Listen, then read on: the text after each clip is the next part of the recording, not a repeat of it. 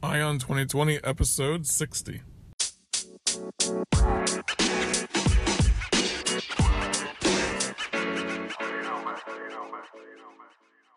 Have 2020 Vision with Ion 2020, the podcast that brings you all the news and events in the lead up to the next presidential election. I am Ray Eaton, and I will keep you up to date as we approach November 2020 with a libertarian perspective of all the candidates and their policies, along with the news. Thank you for tuning in. Now let's clear our vision.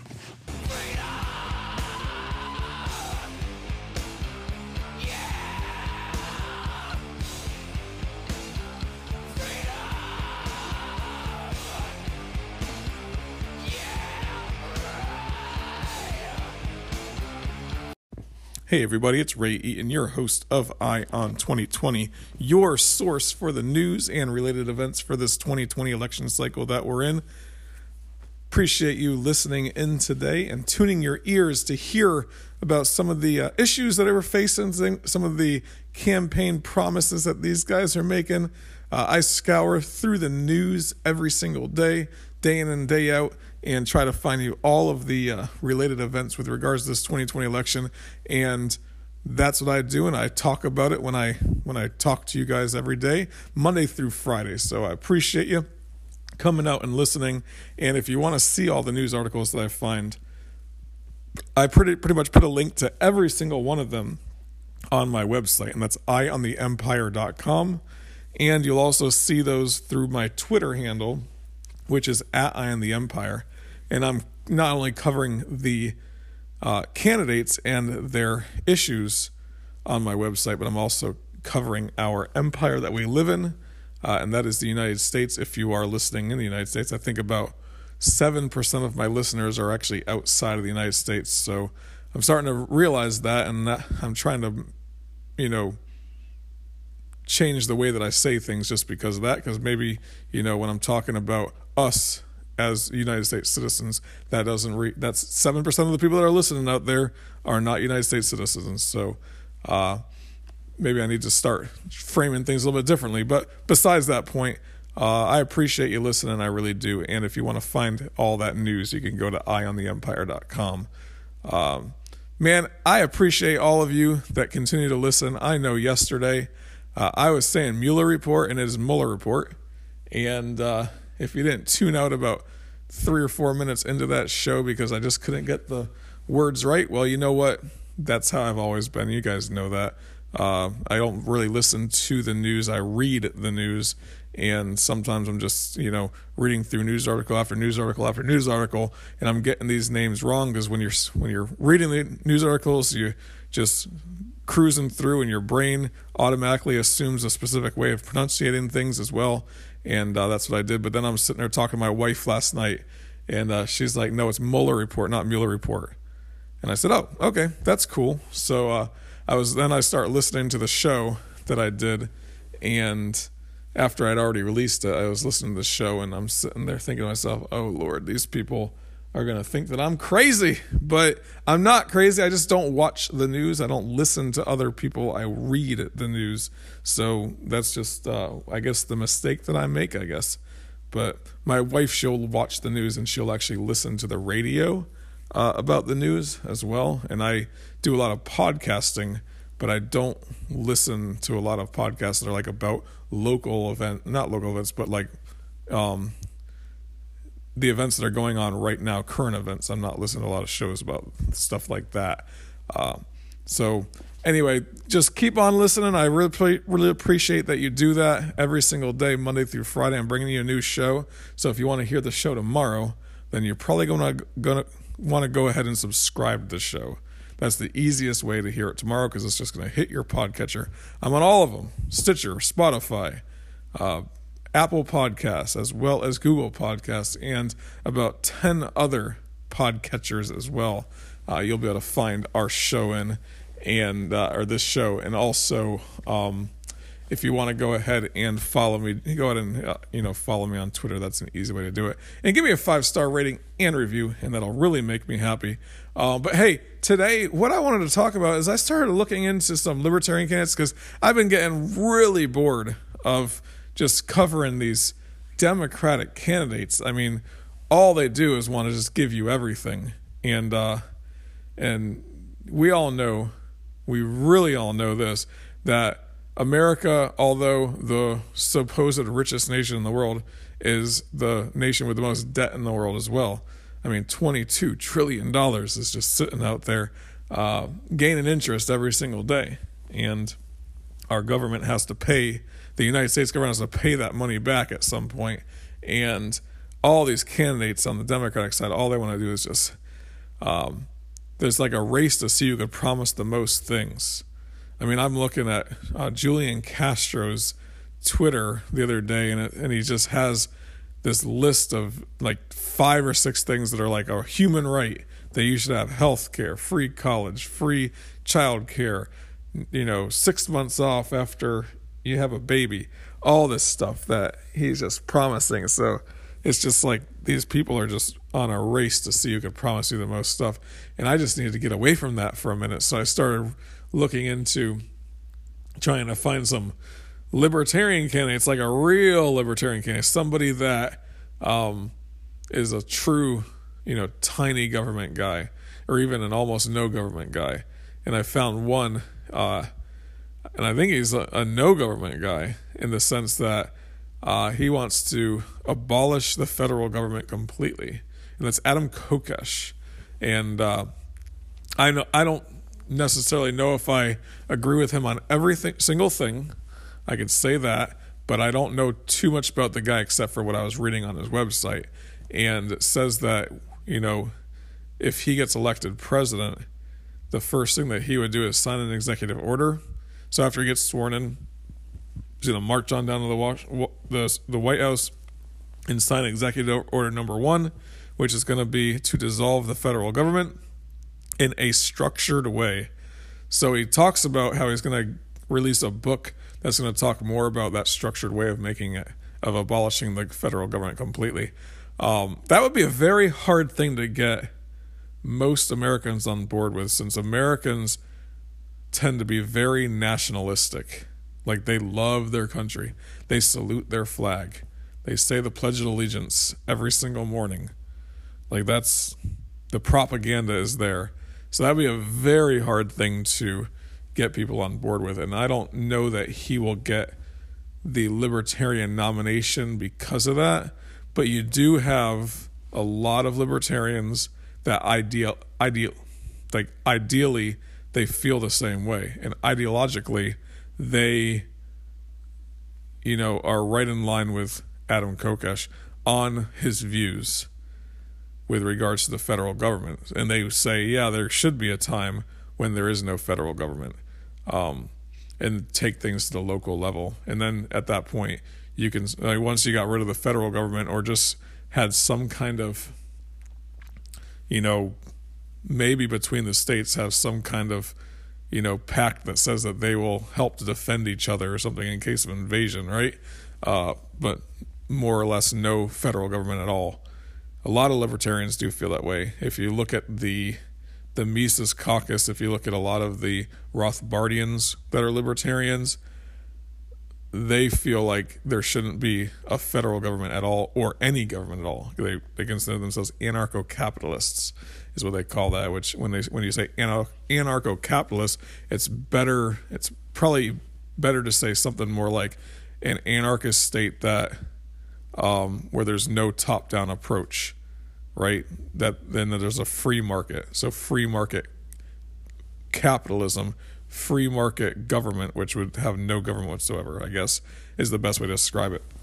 Um, but they, in short, they call themselves anarcho-capitalists, and in some ways, they just they they want to get rid of all government completely and have everything privatized, um, right down to the roads. So you're gonna hear, you know, so Adam Kokesh I believe he is on that road towards like an anarcho-capitalist type um, candidate, right? But he's decided that he's to run for the libertarian ticket, and at the very minimum, I think it'll be good to have his voice out there as like that further away from government voice, right? The person that's not the Gary Johnson. It's like, oh yeah, we're just going to fix the government. We're going to fix things and maybe make the government do less because we're fiscally conservative and socially liberal. That's the Gary Johnson type libertarian, right? That still believes in the state, still believes in these state apparatuses. Then you have the Adam Kokeshes of the world that don't believe in the state apparatus at all, in order because the state is just a is just a an entity that uses force against people, and it's not really us, the people. It's not we, the people, because we, the people, give that power to the federal government, which then goes and confiscates, you know, 30, 40% of our wealth at some points, right? So, but I wanted to go over his platform because he's the only libertarian candidate that I found that's like solidly running right now. He's releasing a book, The Whole Nine Yards, right? And he wants to get that libertarian nomination. And I think he's starting off early and it might make a splash because there are a lot of Rothbardian libertarians that are becoming members of the party right now, the Libertarian Party, and they might get a lot of support at the national convention next next year, and that'll help him to possibly ride a wave into having that nomination. And he did say this. I mean, obviously, a libertarian's not going to win, especially someone with such an extreme views as his. In this, and when I say extreme views, I mean like nowadays socialist views are not extreme right socialist views are like normal um, even though 30 years ago they might have been extreme views right when i say extreme i don't because i think it i think when when you say extreme a government that comes and takes your money by force with by the you know by the threat of a bullet that's pretty damn extreme if you ask me right when i say but when i say extreme about adam kokesh it's just outside of the normal way of thinking when I say extreme, right? Because that's extreme. You know, that the first day I'm going to go inside an executive order that says I'm going to, you know, dismantle the government in an orderly way. And he does take a realistic approach to it where it's, you know, there's some things that'll go away almost immediately, like the Department of Education, because that's just a matter of not funding it anymore. Getting rid of the IRS, because that's just a matter of not funding it anymore, right? And but then you have the military, you have national parks, you have social security things like that they're going to need some kind of way to make it happen and on his website he does talk about those things but i think he talks about it more on his in his book as well. And obviously it's just you know he's trying to sell some books. Uh, that's going to help him raise money so he can get that nomination if he can, if he keeps on working towards it. But let's just jump into his website really fast just to take a look at it and see what he's saying. Because i mean i think that there's there's some good points that he has. And if you are a libertarian like me, it is a breath of fresh air that you just don't have the um, fiscally conservative, socially liberal talk going on because that's really not what libertarians are. Tom Wood said it best, and I wish I could quote him exactly, but he gave one of the best speeches I've ever heard on this issue in 2016 at the Libertarian Convention, and he said that we are not social, you know, socially liberal and fiscally conservative. We are against the use of violence and the initiation of force. And that's it. You know, and everything else springs from there. We're against the use of violence and the initiation of force. Or more likely, the against the initiation of force because you can use violence if somebody initiates violence against you if somebody breaks into your house and starts attacking you, obviously you could use violence to defend yourself. But the initiation of force, the person that is the initiator of that force, we're against that. We're about peaceful existence without using force against other people. And everything else, the free market happens from there, capitalism happens from there, you know, free flow of goods happens from there. Everything starts when you say I'm against the initiation of force, and that's it. That's where it all starts from. Uh, so, anyway, let's jump into this guy's website really fast. Uh, I thought it was a breath of, breath of fresh air listening to him, so I want to let you guys know about him as well. If you are a liberal, you're probably going to hear some things that uh, you know are way outside the normal grounds. You know, because these are people that are anti-state, that are against you know the the state, and not they're not like terrorists. They're not people that are going to violently overthrow the government. They're people that want to turn their backs on the government so it just goes away on its own. And in his world, he says, you know, in Kokesh's world, it sounds like he says, you know what? If I get elected president, then I could just you know, go in there and, and get rid of all of the, you know, all of these bureaucracies that have been built up over time. Obviously, you can't get rid of the Constitution, right? But the things that the president is in charge of running, he can. He says he could probably get rid of that, and uh, I don't know how much legal basis there is on that. So, but let's just hop into his website and see what he's got to say. So let's get into talking about who is this guy. So it's his website is Kokesh for President. That's spelled K O K E S H for President. So kokeshforpresident.com. And uh, there's one section in there that says about Adam. And let's hop into it. His early years, I mean, he was born in California in 1982. So he's a, for, to me, he's a younger guy. I was born in 1977, so he's five years younger than me. So he must be turn. Oh, he's turning the right age to be president. What is it, 37 in order to be president? So he's turning 37 on February 1st of next year.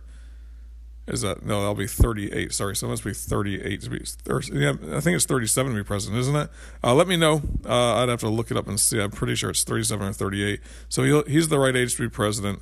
Um, he was born in California and uh, he grew up, but the thing that he gets into is that he was a military he's a military veteran, right? Um, Adam's grandfather was a military veteran, um, and then it says that he volunteered to go to Fallujah in 2004 with a Marine Corps Civil Affairs team, where he was, you know, promoted to sergeant.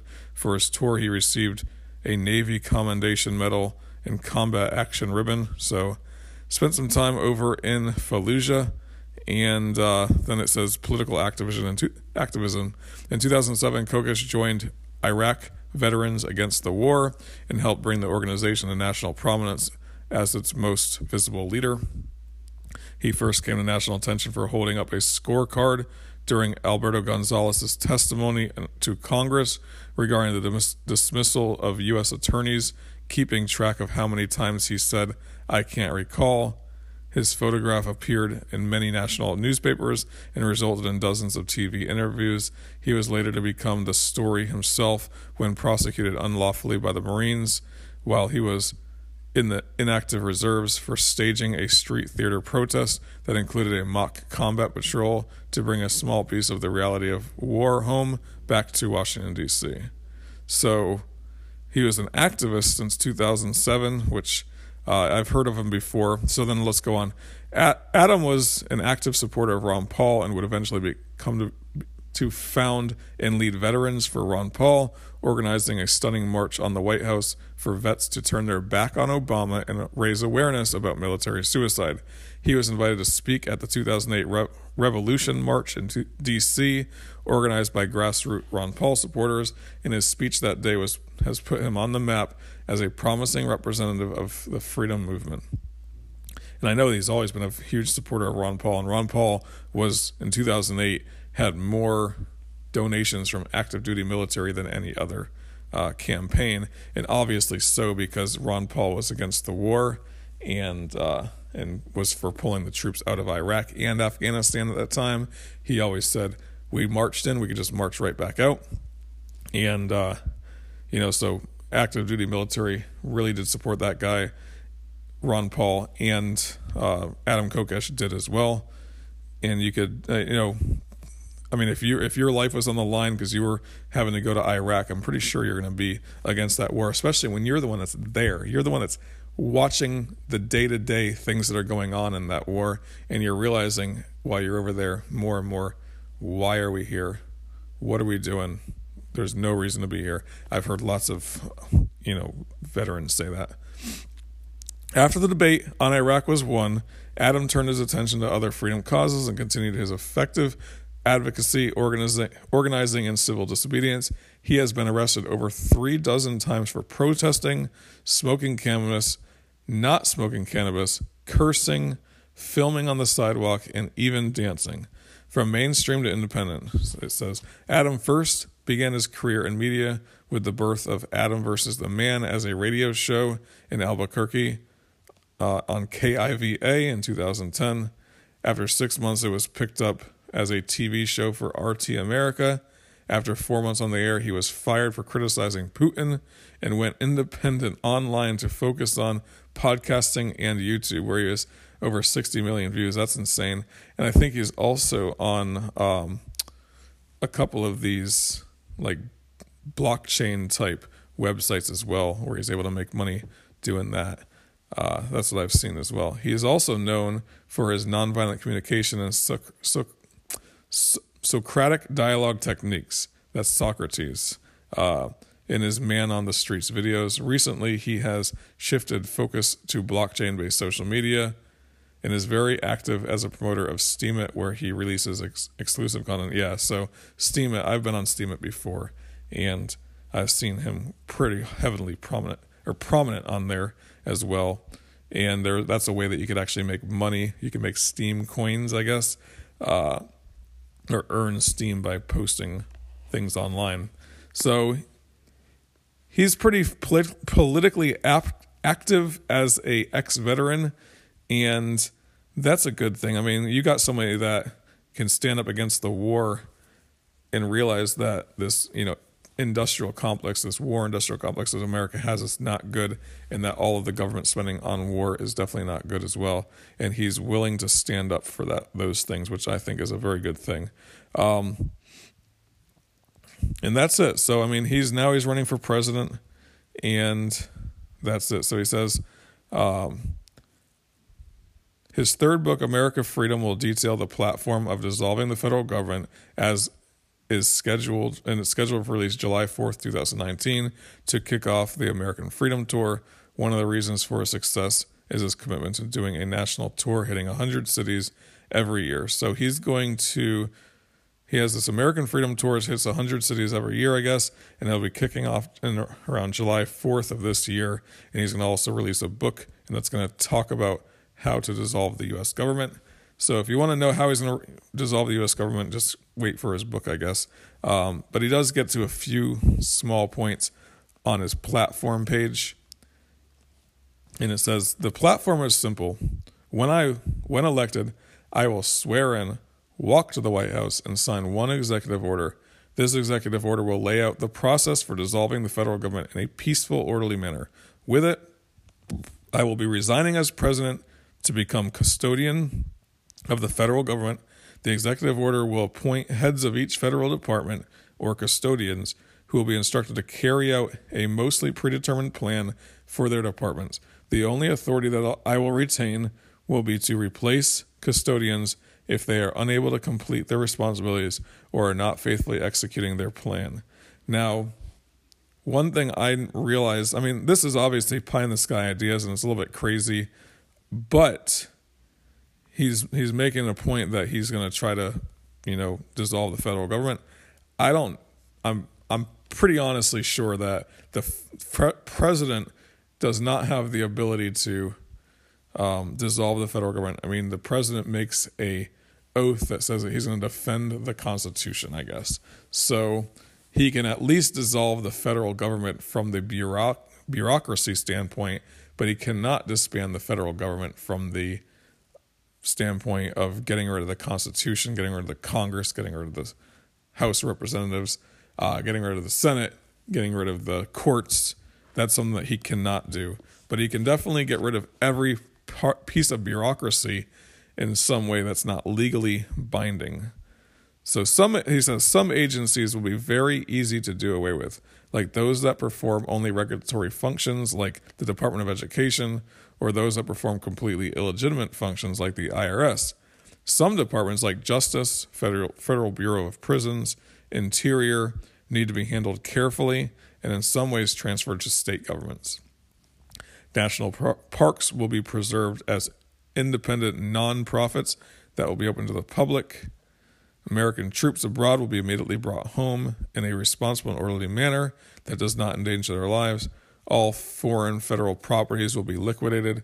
The offensive weapons weaponry of the Department of Defense will also be liquidated, while defensive weaponry and appropriate personnel will be appointed apportioned to the states, and the funds will be used to create endowments for the newly privatized Department of Veteranary Affairs owned by veterans and Social Security the, and the Social Security Administration owned by every American who has paid into it as of the signing of the executive order.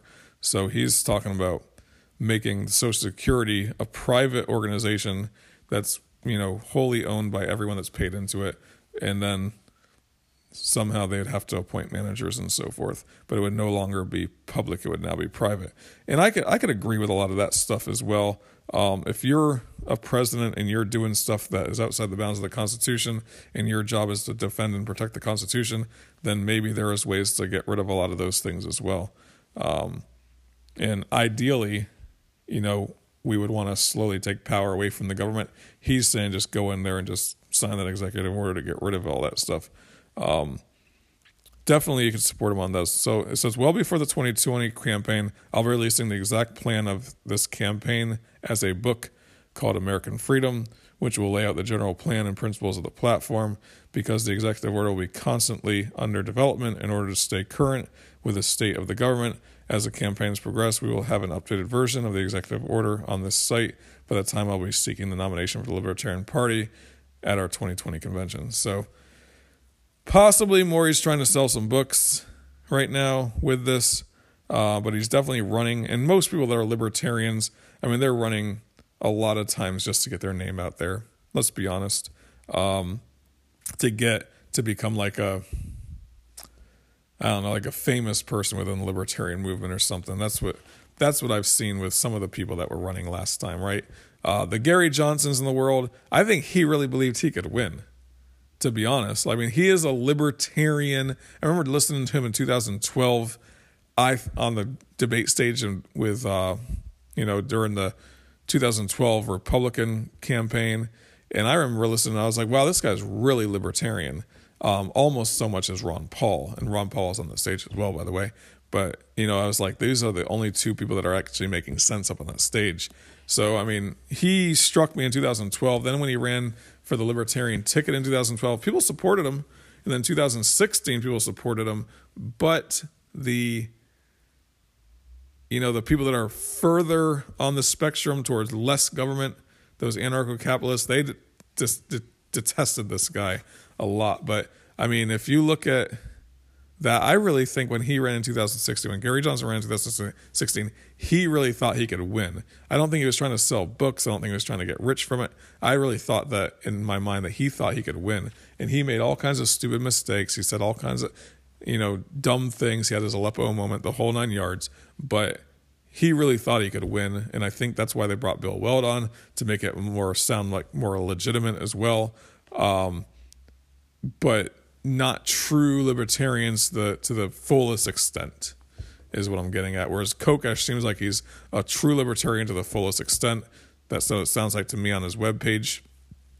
Um, but a lot of it, I mean, when these guys are running that are not really known nationwide, a lot of times it's more to you know sell books, get get their name out there, become like a figure that's recognized within the libertarian movement, I guess you'd say. Um, like when Ron, Ron, Ron Paul ran in 1988 as a libertarian, I don't think that it was to try to get his name recognition out there. I mean, the guy went and ran for Congress again, I think two years later. So uh, maybe, yeah, I think it was two years later. It might have been even than that year. I'm not sure. But there are people that are just trying to get that libertarian, you know, on that on that debate stage during the convention for that reason. I don't not sure about this Kokesh guy. Seems like he's real when it comes to what he's saying. He's you know he has the last what is it 10 years 11 years, 12 years now that he's been an activist a political activist uh, he's pretty well known within some of these libertarian circles so um, i think it'll you know it'll be a good person to have on that debate stage because he'll probably be very eloquent in the way that he talks about you know, dissolving the government and moving away from, you know, the the powerful federal government that we currently have now. Uh, but hey, thank you so much for listening. I appreciate you coming back, even after yesterday when I could not get the word Mueller right.